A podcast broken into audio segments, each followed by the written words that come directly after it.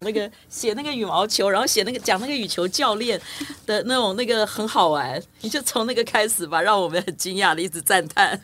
我们只有十五秒嘛，哈，没有关系，没关系，他他可以处理的，不用不用不用不用不用太在意，我们就是要为难他一下，好调皮。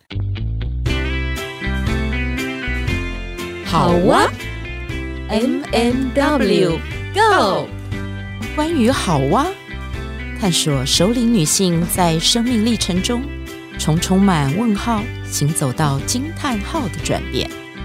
你的好哇又是什么呢？M N W Go。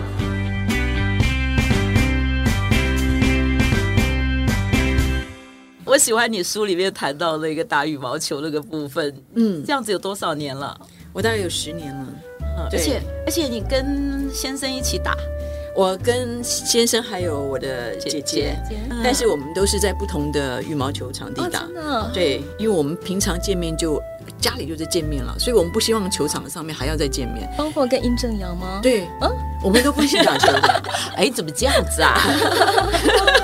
然后我们回家，我们家我们回家之后才会很新鲜，说：“哎，你今天怎么样？你今天打打球打的怎么样？今天怎么样？今天教练教的怎么样？”所以，我们是不同教练、不同场地、不同球友。然后回到家之后，就开始就就就一直讲啊，怎么样？今天打球打得怎么样？好特别。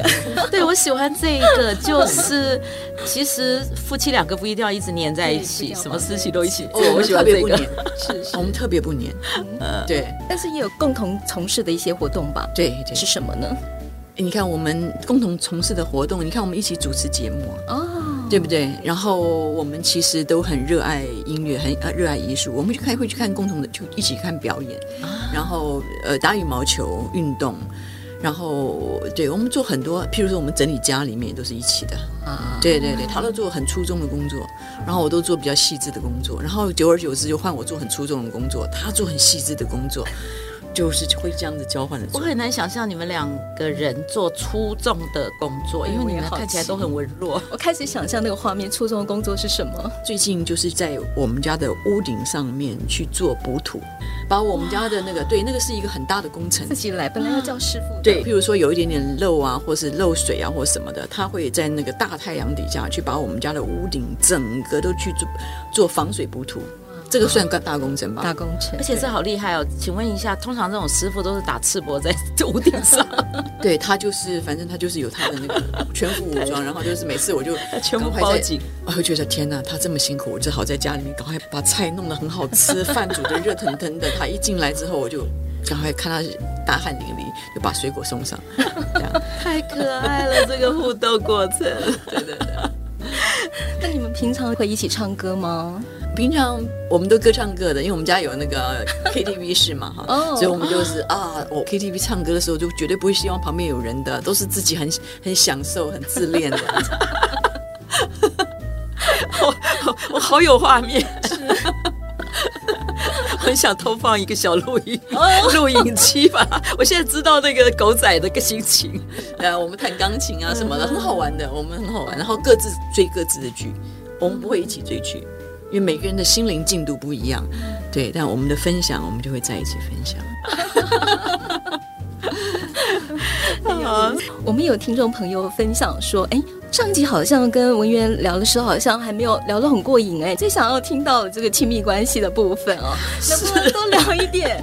呃，文渊跟殷正阳相处的智慧，因为我们从书中也看到，这个夫妻相处当中哦，文渊跟殷正阳的 match 度，这个 match 一定是磨练来的。这个当中哦，你们是怎么互动的？真的让人家觉得很向往。嗯嗯。哎，其实我觉得你讲的这个很重要的部分，就可能很多人去参加工作坊，或者去智商师那里，呃，或者是要看一些书书，他们希望能够取得的的知识，取得的一些力量，其实就是希望能够有一份很好的亲密关系，能够在原生家庭里面和父母的关系能够更好。那其实我自己个人觉得，当你在关系当中，已经发生了重大问题的时候，我个人觉得，你就要先把那个受伤的人送入急诊室，所谓的送入急诊室，对于我们心理咨商师来讲，就是当你内心出现问题的时候，其实就是送入心灵急诊室。那这个心灵急诊室，你你是把你先生送去进去呢，还是把你爸爸送进去，还是把你妈送进去？后来你会发现，送入急诊室的是自己，就是自己。所以，当你的关系出现重大问题的时候，我觉得你一定要先处理自己。而不是去改变对方。是，那我觉得，当我知道这个道理的时候，其实我觉得我的关系就已经进入了疗愈状态了。对，所以所谓的心灵急诊室是什么呢？就是你第一个，你会不会自我保护？当你面对家庭暴力的时候，你能不能保护你自己？这是很重要的。所以你说你要去遏制那个暴力，还是你要保护自己？我觉得这是我们在工作坊第一个要要处理事情。所以心灵急诊室，你会不会自我保护？你会不会自我照顾？你能不能得到支持？你能不能疗愈自己？那这个地方心灵急诊室里面，我觉得有很多的重要的条件。第一个，你要有充足的时间。你对你自己没有充足的时间，你哪来的疗愈的时间？所以我觉得，我觉得现代人他们在心理层面遇到最大的问题，其实是没有充足的时间，所以他没有办法忍受暂停。没有办法忍受不做什么事情，那所以我会觉得我们需要充足的时间去认识，还有去认识朝夕相处的人，还有我们要有充足大量的时间来认识自己。所以这是我觉得，嗯、你觉得爱跟力量在哪里？我觉得第一个就是一定要给自己充足的时间，另外就是给自己充足的空间。所谓的空间，就是你不要把自己一下埋到书里面。一下不要把自己埋到工作里面，一下不要把自己埋到一个好像可以救你的工作房里。我反而觉得你要有充足的空间，给自己一个思想的空间，好好静下来，想说：我为什么又要生气？我为什么觉得我又走不出去？我为什么我觉得我我又没有办法把关系处理好？所以大量的空间，我觉得是要给自己的。那第三个就是，我觉得要给自己充足的幸福感。我觉得这个幸福感太重要了。就是你要问你自己：如果你没有办法解决你的关系的问题的话，如果你没有办法解决你爸爸的问题和你妈妈的问题，如果你没有办法解决这个卧床这个病人的问题的时候，我想请问你自己：你是否还能够？让自己快乐，你是不是拥有健康的能力？你是不是能够拥有幸福的能力？我觉得这几个问题，你一定要先能够，能够培养出这样的能力之后，你才能够去面对那一个生病的人。是，你就会开始了解，你的问题可能不是在改变他，而是你如何拥有幸福的能力。当那个人看到我身边的人是如此的健康、快乐而幸福的时候，改变自然而然就发生了。所以我觉得那个爱、那个力量是来自于自己，然后别人看到，然后模仿你，然后觉得能够沾染到你的正向的能量，他自然而然就改变了。对，这是我我觉得很对哦。我刚刚文员在谈的时候，你知道吗？强调那个身边的人看到你是幸福、健康、快乐的时候。他就会感受到那个力量，那个原来哎，这个人可以这样。在、嗯、我先生其实常常跟我说：“你都这么开心就好。”你知道吗？就是很奇妙的是，其实我自己带团体，很多很多很多学生都觉得说：“哎，老师应该都什么都很那个。”可是你要知道，真的在亲密关系里面，其实这个是最难的，是所以朝夕相处的那个部分。然后他就会可能会觉得说：“为什么老爱念，或者是老爱生气之类的？”然后我就想：“没有啊，我没有这样。”可是他可能感受到的是这样。是那。文员刚刚在谈那个部分，你知道吗？送进心灵急诊室，然后给自己充足的那个空间的那个部分。呃，在你的书里面，我看到你提了一个部分，就是谈到说你在带团体的时候，会请他们先画那个身体能量图。对对，对，那个好像就是你提到的是我们送进心灵急诊室，对，然后开始看自己，对，看自己的部分，回到自己的身体，是吗？是，是，你可不可以说一下这个？我们在工作坊里面，呃，其实很重要的课题就是我们所谓的身体的能量图。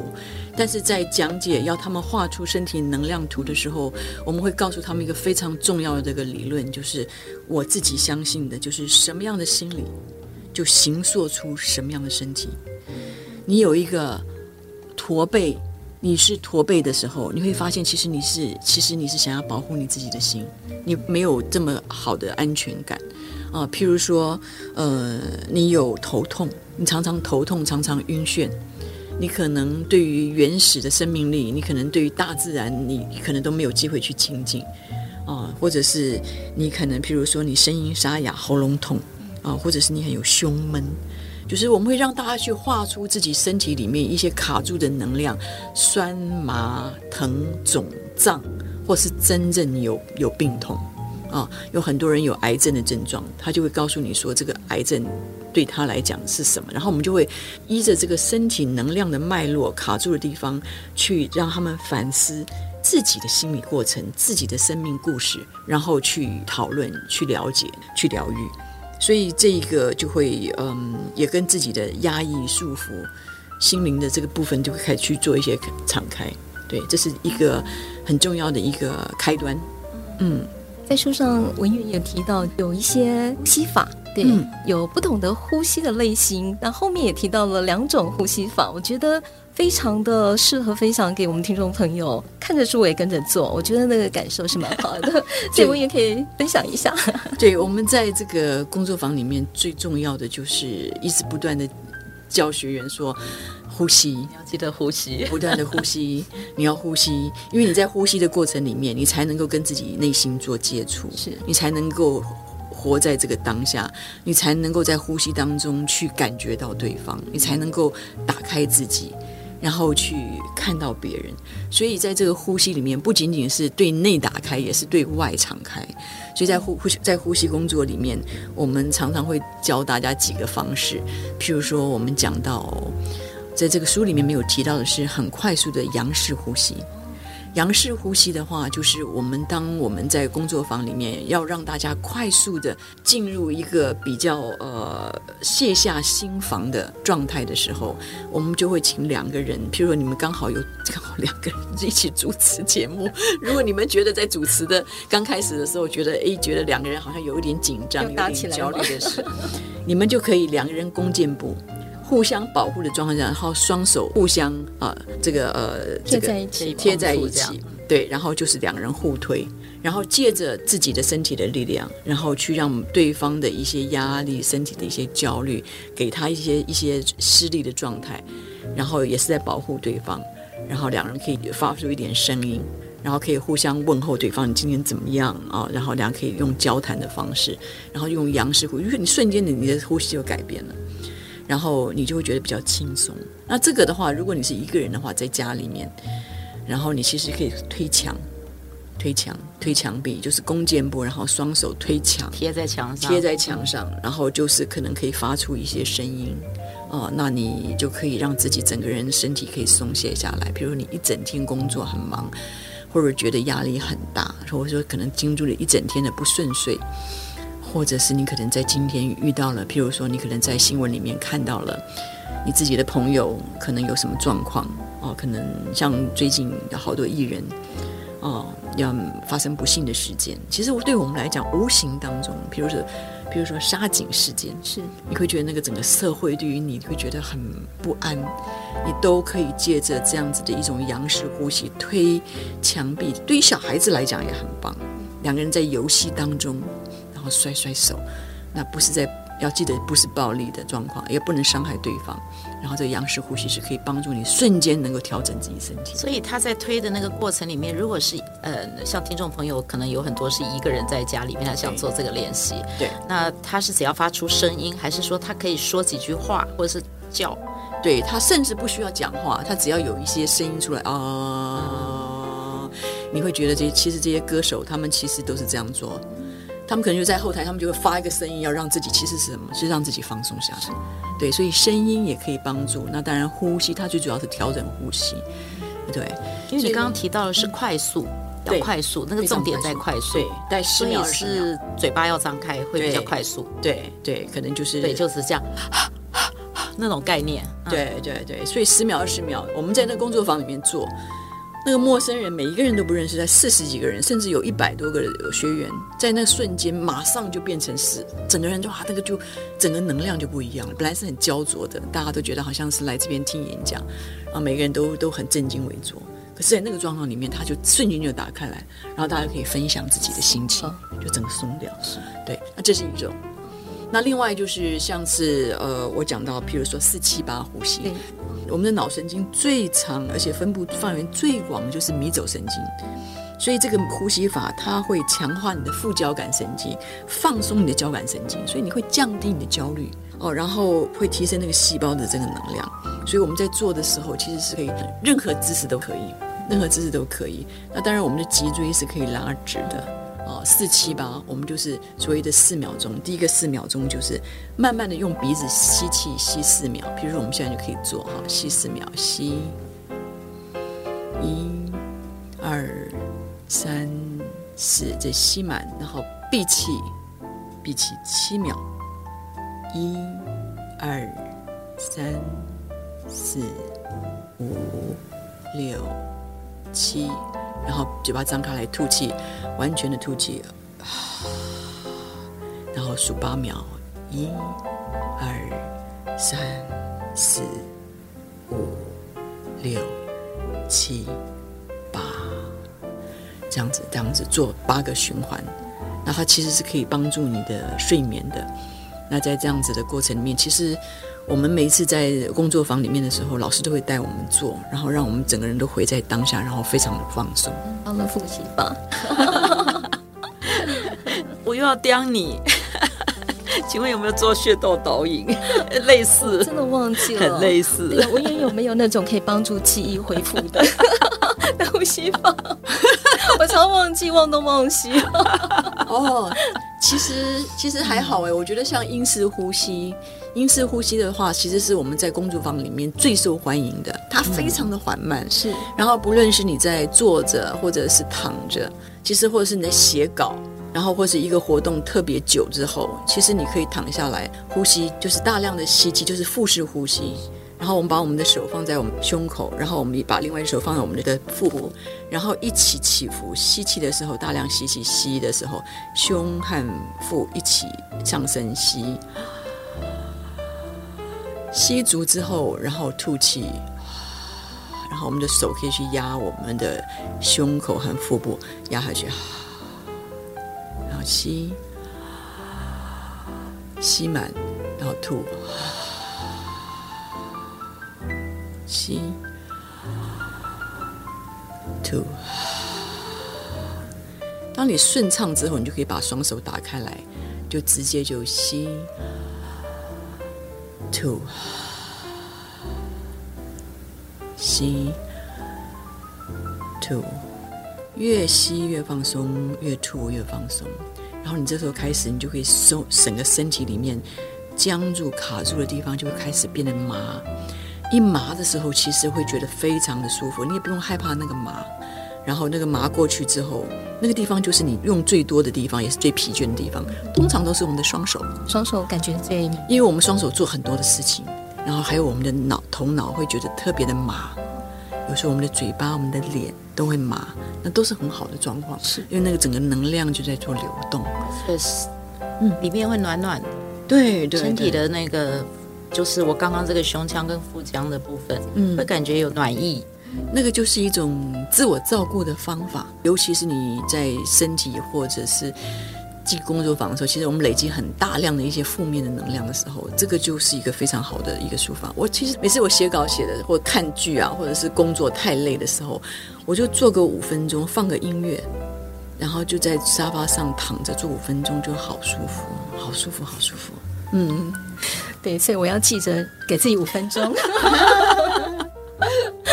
对，其实你看，我们今天那个听众朋友听到这一集，真是赚到。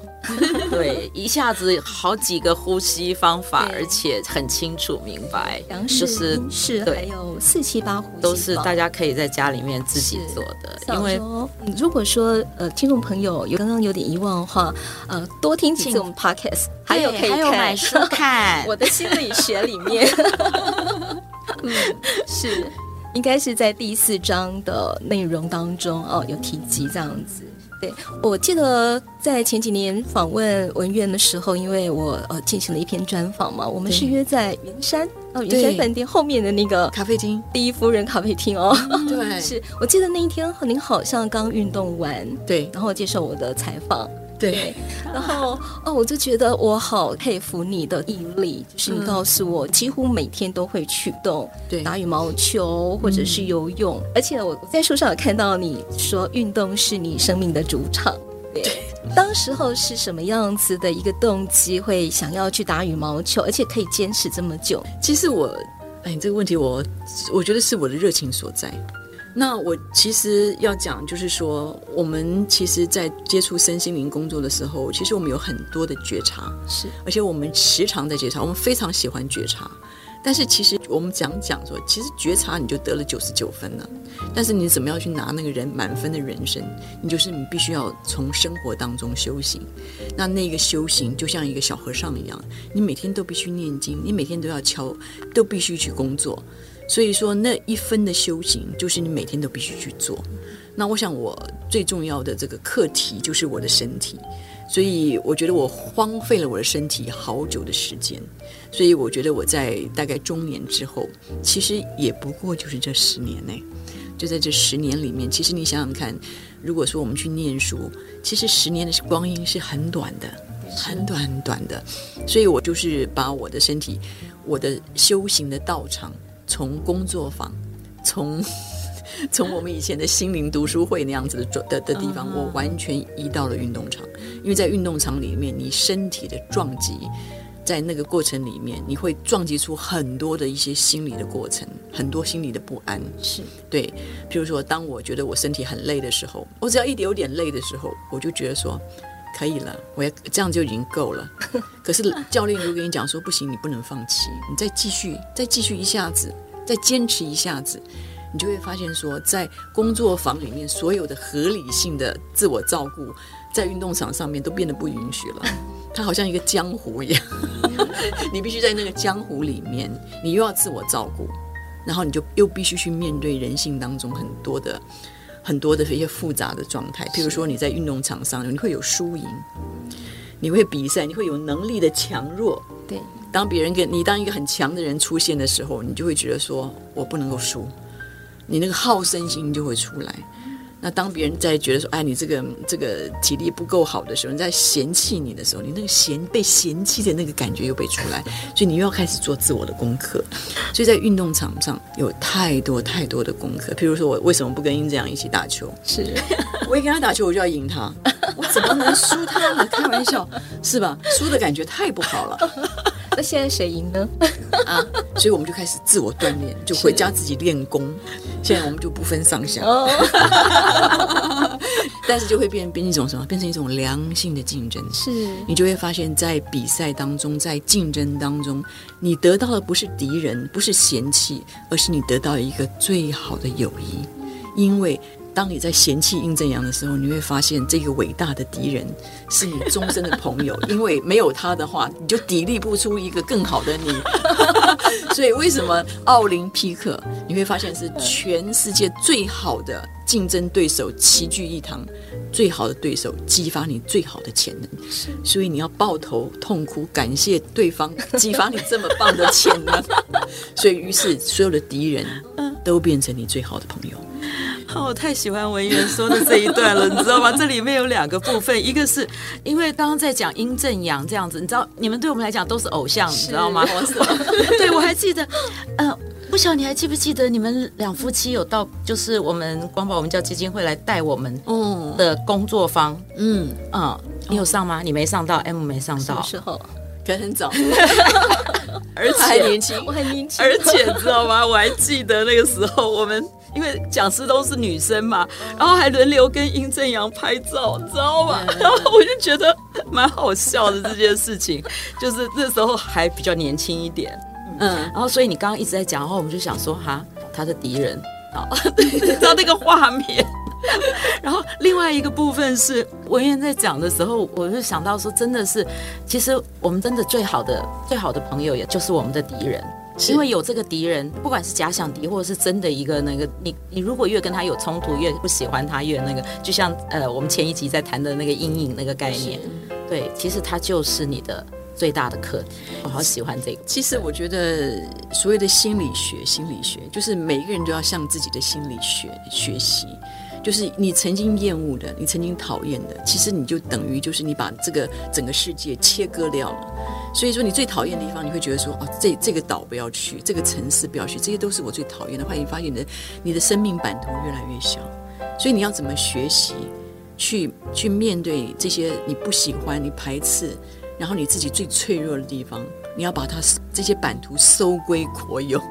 你的国，你的国土才会越来越大。这比喻好，对，你就会觉得说，哦，我必须要向他学习，而我觉得说太珍贵了。以前我最不喜欢的阴这样的所有的这些东西，我发现我现在都会觉得我特别感谢他那些东西。比如他很慢，我就很怕他慢，因为我很快。可是我会发现现在我特别喜欢慢，我特别向往慢，我特别向往那种。无忧无虑的那种生活，他其实他就觉得说，为什么要上心灵成长工作坊？我不用啊，我就发现对呀、啊，他就唱歌就很好啊，他很放松就很好啊。那我为什么要去工作坊里面学要学放松呢？因为他本来就会了，我为什么还要就逼他说你要去上工作坊，你要去这边学放松？他本来就会的，为什么他要去学？所以我就觉得说，这是我自己的盲点。所以我就觉得说，呃，我应该要向他学习。可是他也跟你去上了这些工作坊，那他的课题就是配合。他这是顺从吗？他是用配合的方式得到一个很好的连接，是对。但是在他看起来是配合，可他慢慢开始去变成是一个成长的路的时候，他会选择性的去去连接。像现在请他陪我去我的工作坊的时候，他就不愿意了。这就是我觉得就是成长。在那个时候，他其实会觉得说，我觉得可能有百分之五十是想要去跟大家见面，但是有百分之五十是配合我。对对对，所以我就觉得说，每一个人都是在里面去做心理的学习。那我觉得你现在叫他去配合别人，他第一个就不愿意了。你讲的这个部分哦，可不可以等一下再跟大家多谈一点？就是配合这件事情。嗯，因为我们常常在关系里面会讲说，你爱我，你就要你就要陪着我，嗯，然后你就要怎么样？然后还有一个部分，我自己小时候是那个顺从型的孩子，嗯，可是我发现我的自由型孩童到了四十岁以后才出现了。然后我妈妈就说，我现在脾气很坏，然后我就想，不是，是我会拒绝他，嗯，是我不配合了，嗯嗯。所以我觉得生命的成长原本就是一种平衡嘛。你想想看，你配合了四十年之后，你后面的四十年你想做的那件事情的平衡，就是我不需要去配合。那所以你会觉得说，为什么很多人就返老还童？为什么到了老年之后，你会觉得他像个儿童一样？因为他在儿童的时候就已经变成成人了。是。那所以现在我跟殷志阳相处，我现在跟他相处，我们都已经是初老的年纪了，都已经快，都已经再过几年就六十岁了。所以在这初老的年纪里面，我就会告诉他说：“你尽量去活你没有活出来的那一个部分。我太支持你了，所以你不需要去配合我任何的事情。他出去玩玩到天亮，我都觉得说没关系，你尽量玩没有关系，你只要跟我让我知道你是平安的。以前他十一点钟没有回来，我就开始在前面，我就在就在想说怎么样子来指责他，然后让他三句话就让他倒下来。”我懂，我懂。对，就觉得说他自己太内疚，他太对不起我。我想那三句话是什么？我就要去想这些事情。可现在我就觉得说不行，他就是从小就没有去玩，就让他去游戏吧。啊，那我其实我就是相同的，他从来也没有管过我。对他，那我就会觉得特别好。那他现在都不用管我，我就会乖乖待在家里面。我都没有人管我，好可爱呀，太可爱了。那个，我想起来，回头谈到那个，是因为我刚刚在翻书的时候看到，你知道吗？我我真的是。我不是特地要做那个嗯广告的概念，可是哈，我真的在看文员的书的时候，我觉得大家如果买他的书，真的是赚到，因为呃，它里面有好多的东西写的很具体，尤其是像前面呃第三章那里有一些谈到了，还是很清楚的例句。嗯，因为我觉得很多人是困难在这里，他听懂你的意思，嗯，他就是没有办法。对对对，你的例句很多，然后还有那个呼吸那个部分，然后后面有彩虹水晶球的静态冥想。对对对对，有很详细的步骤，总共有十六个步骤，你知道吗？这个其实我想跟你大家分享的就是说，因为我带过很多的实习助教，是还有很多的学生，他们其实做完这个工作之后，他们都会问我说：“老师，你可不可以再讲一次？哦，或者说老师，你这个东西怎么到？你可不可以把那个步骤怎么样？”我就觉得说，那每一次讲不是很辛苦吗？就比方说，这是有大家的需求的，是对。一方面就是说我希望有更多的老师。能够在工作坊里面带这个东西，因为我们在工作坊里面带这个东西是很好的，是，所以我就会觉得说，如果有老师能够能带这个东西，就太好了，就是大家就拿这个这个东西就看着，然后就可以把它这个传播出去，所以有一个传播的心意在里面。是，嗯，对，我是写的很详细，我是一个好学生，因为其实我自己这些年自己在带课程的时候，我很常带呼吸跟这样的冥想。对，我后来我自己录。我就自己把它录下来，有的时候我我就直接给学生是那个部分。可是我其实鼓励他们自己录，所以书里面有提到那个让他们自己录这件事。我那天读到这里的时候，我已经录了三段了。对我我自己也录了。我觉得那个就是照着那个书来操作那个部分。而且其实像你们声音这么美好，我跟你说，你们听到自己的声音啊，你们会其实会很感动。就是说，你们自己用自己的声音疗愈自己的身体的时候，就好像跟自己说话一样，是那个会很感动。我是鼓励大家可以这样做。对，其实有很多人不太敢听自己录的声音，尤其在刚开始听的时候，会有一种呃，一种不是我的声音，对，然后有点害羞。就像我也坦诚，我很喜欢用声音来工作，但是呢，每当我听到自己的声音的时候，我就觉得有点不太好意思，然后会有点。应该说害怕吗？就不晓得，没有那么大勇气。后来因为要剪辑，所以我觉得剪辑这个工作带给我很大的收获，听无数回。对，我我必须要一直听，一直听，听着听着就会发现说，哦，原来我讲话的方式是这样。哦，原来这段也许我可以怎么样说更好。反正我觉得对我来讲，是我可以更加接纳我自己，然后更加认识我这个人是怎么样子的一个状态。那你？就说你不敢听的原因，是因为你觉得不够好，还是说你会觉得你会批判你自己？呃，不晓得哎、欸，我好像个性上比较腼腆，好像腼腆的那个状态会让我缩缩的时候，要听的那一刹那，我觉得就不太好意思。然后有时候我可能会觉得，哎，会不会不够好？所以是有有一点点不够。内在那个部分，会批判你自己。够好，倒还不会到批判的那样的程度，嗯。但是我觉得可能会觉得说会不会不够好，会比方说会不会人家听了怎么样？对对对，或者是说呃，我们一起录了这个 podcast 节目，然后花了时间，嗯，我会不会讲的不够好，耽误了这一集节目，嗯，然后影响了我的 partner 这样子。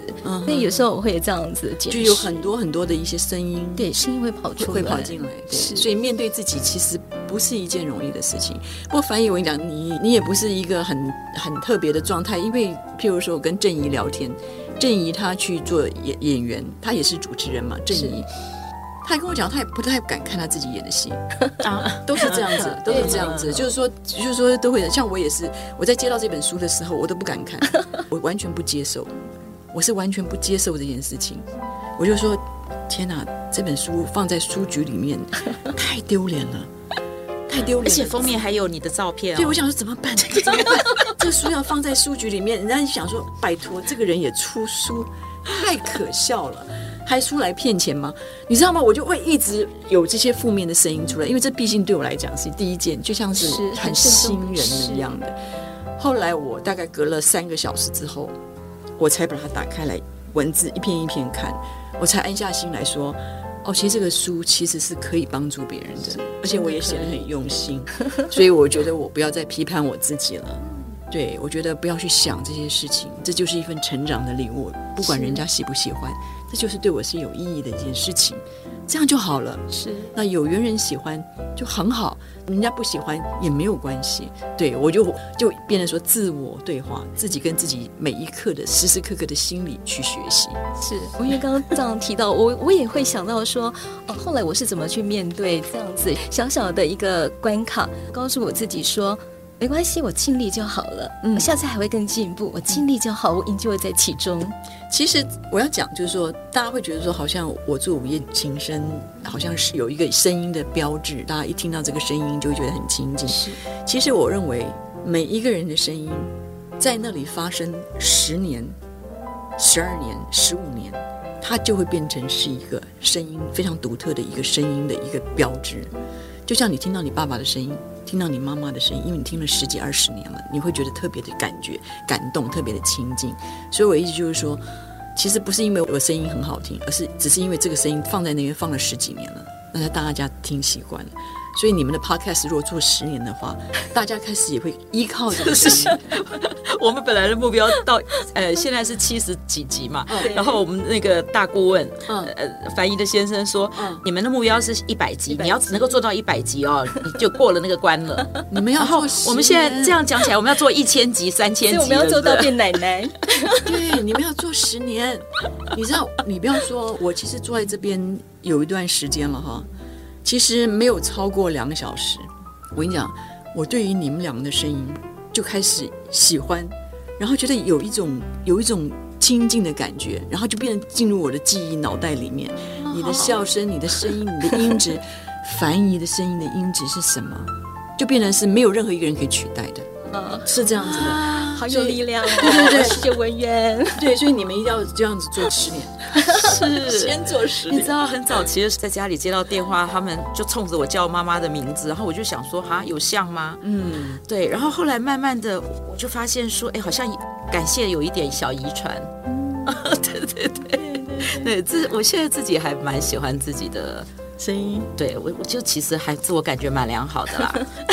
一定要喜欢自己的声音，是，嗯，对，你知道，我我翻译特别在这一次的准备的时候，他好希望那个文员能够，嗯，读那个书里面他提到的那个热情之诗。然后，其实我们刚刚这个过程，我觉得就已经呈现了好多好多的那个热情哦。我我觉得我们两个都被他带松了，你有没有觉得？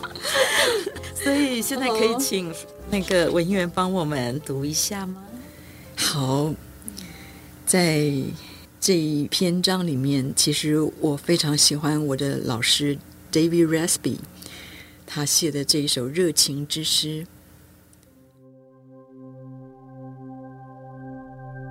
热情，轻柔的移动，拥抱颤动的虚空，不去掌控，容许自己流动。如浪潮般尽情的流动，慢慢的表达，在盛开中壮大，在种子中等待，即使被拒绝，也留在当下。你是否仍愿与苦痛共舞，与不安同在，直到黑暗过去？把你的挚爱献给日出，你仍会伸出手吗？即使要伸得更远，即使害怕，因为它将去而复返。上帝要我们知道的，没有比这更多了。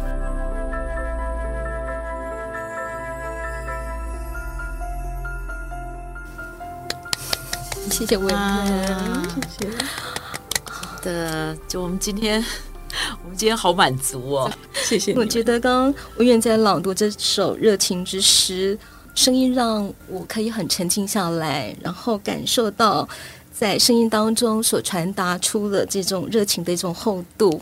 那我其实有一个好奇，我也很想要，呃，就是听听文渊，你为什么会喜欢这首热情之诗呢？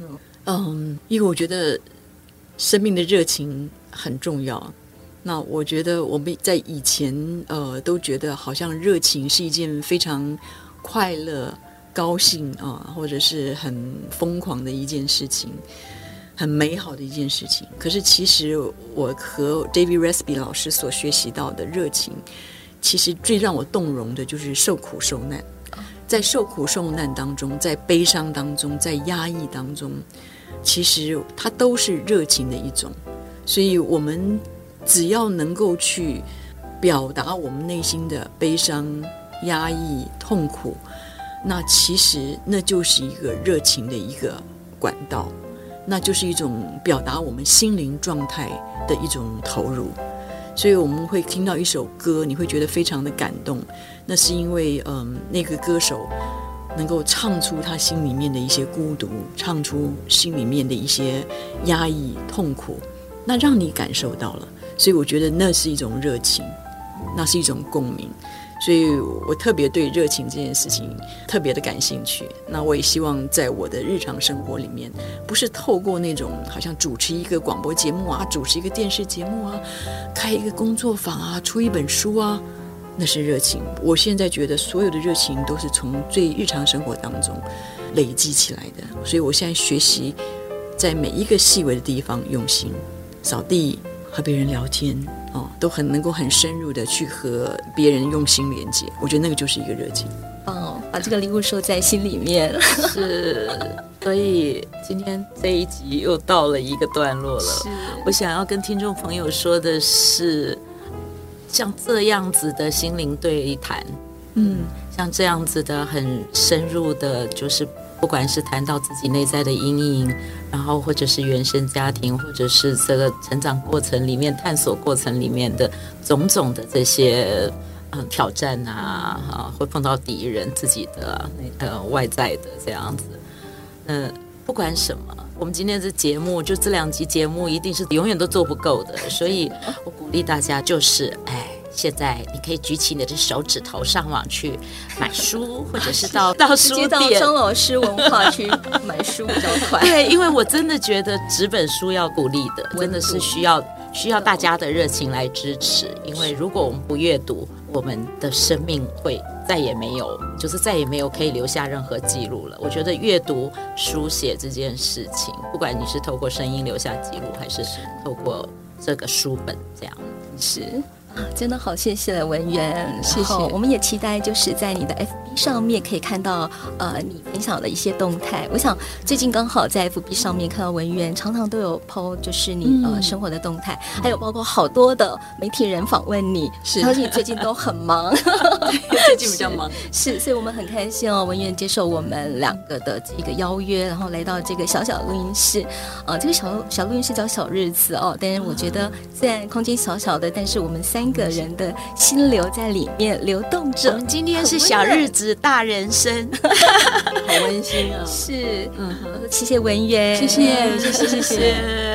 好，我们亲爱的听众朋友，下回好啊，空中相见喽，拜拜。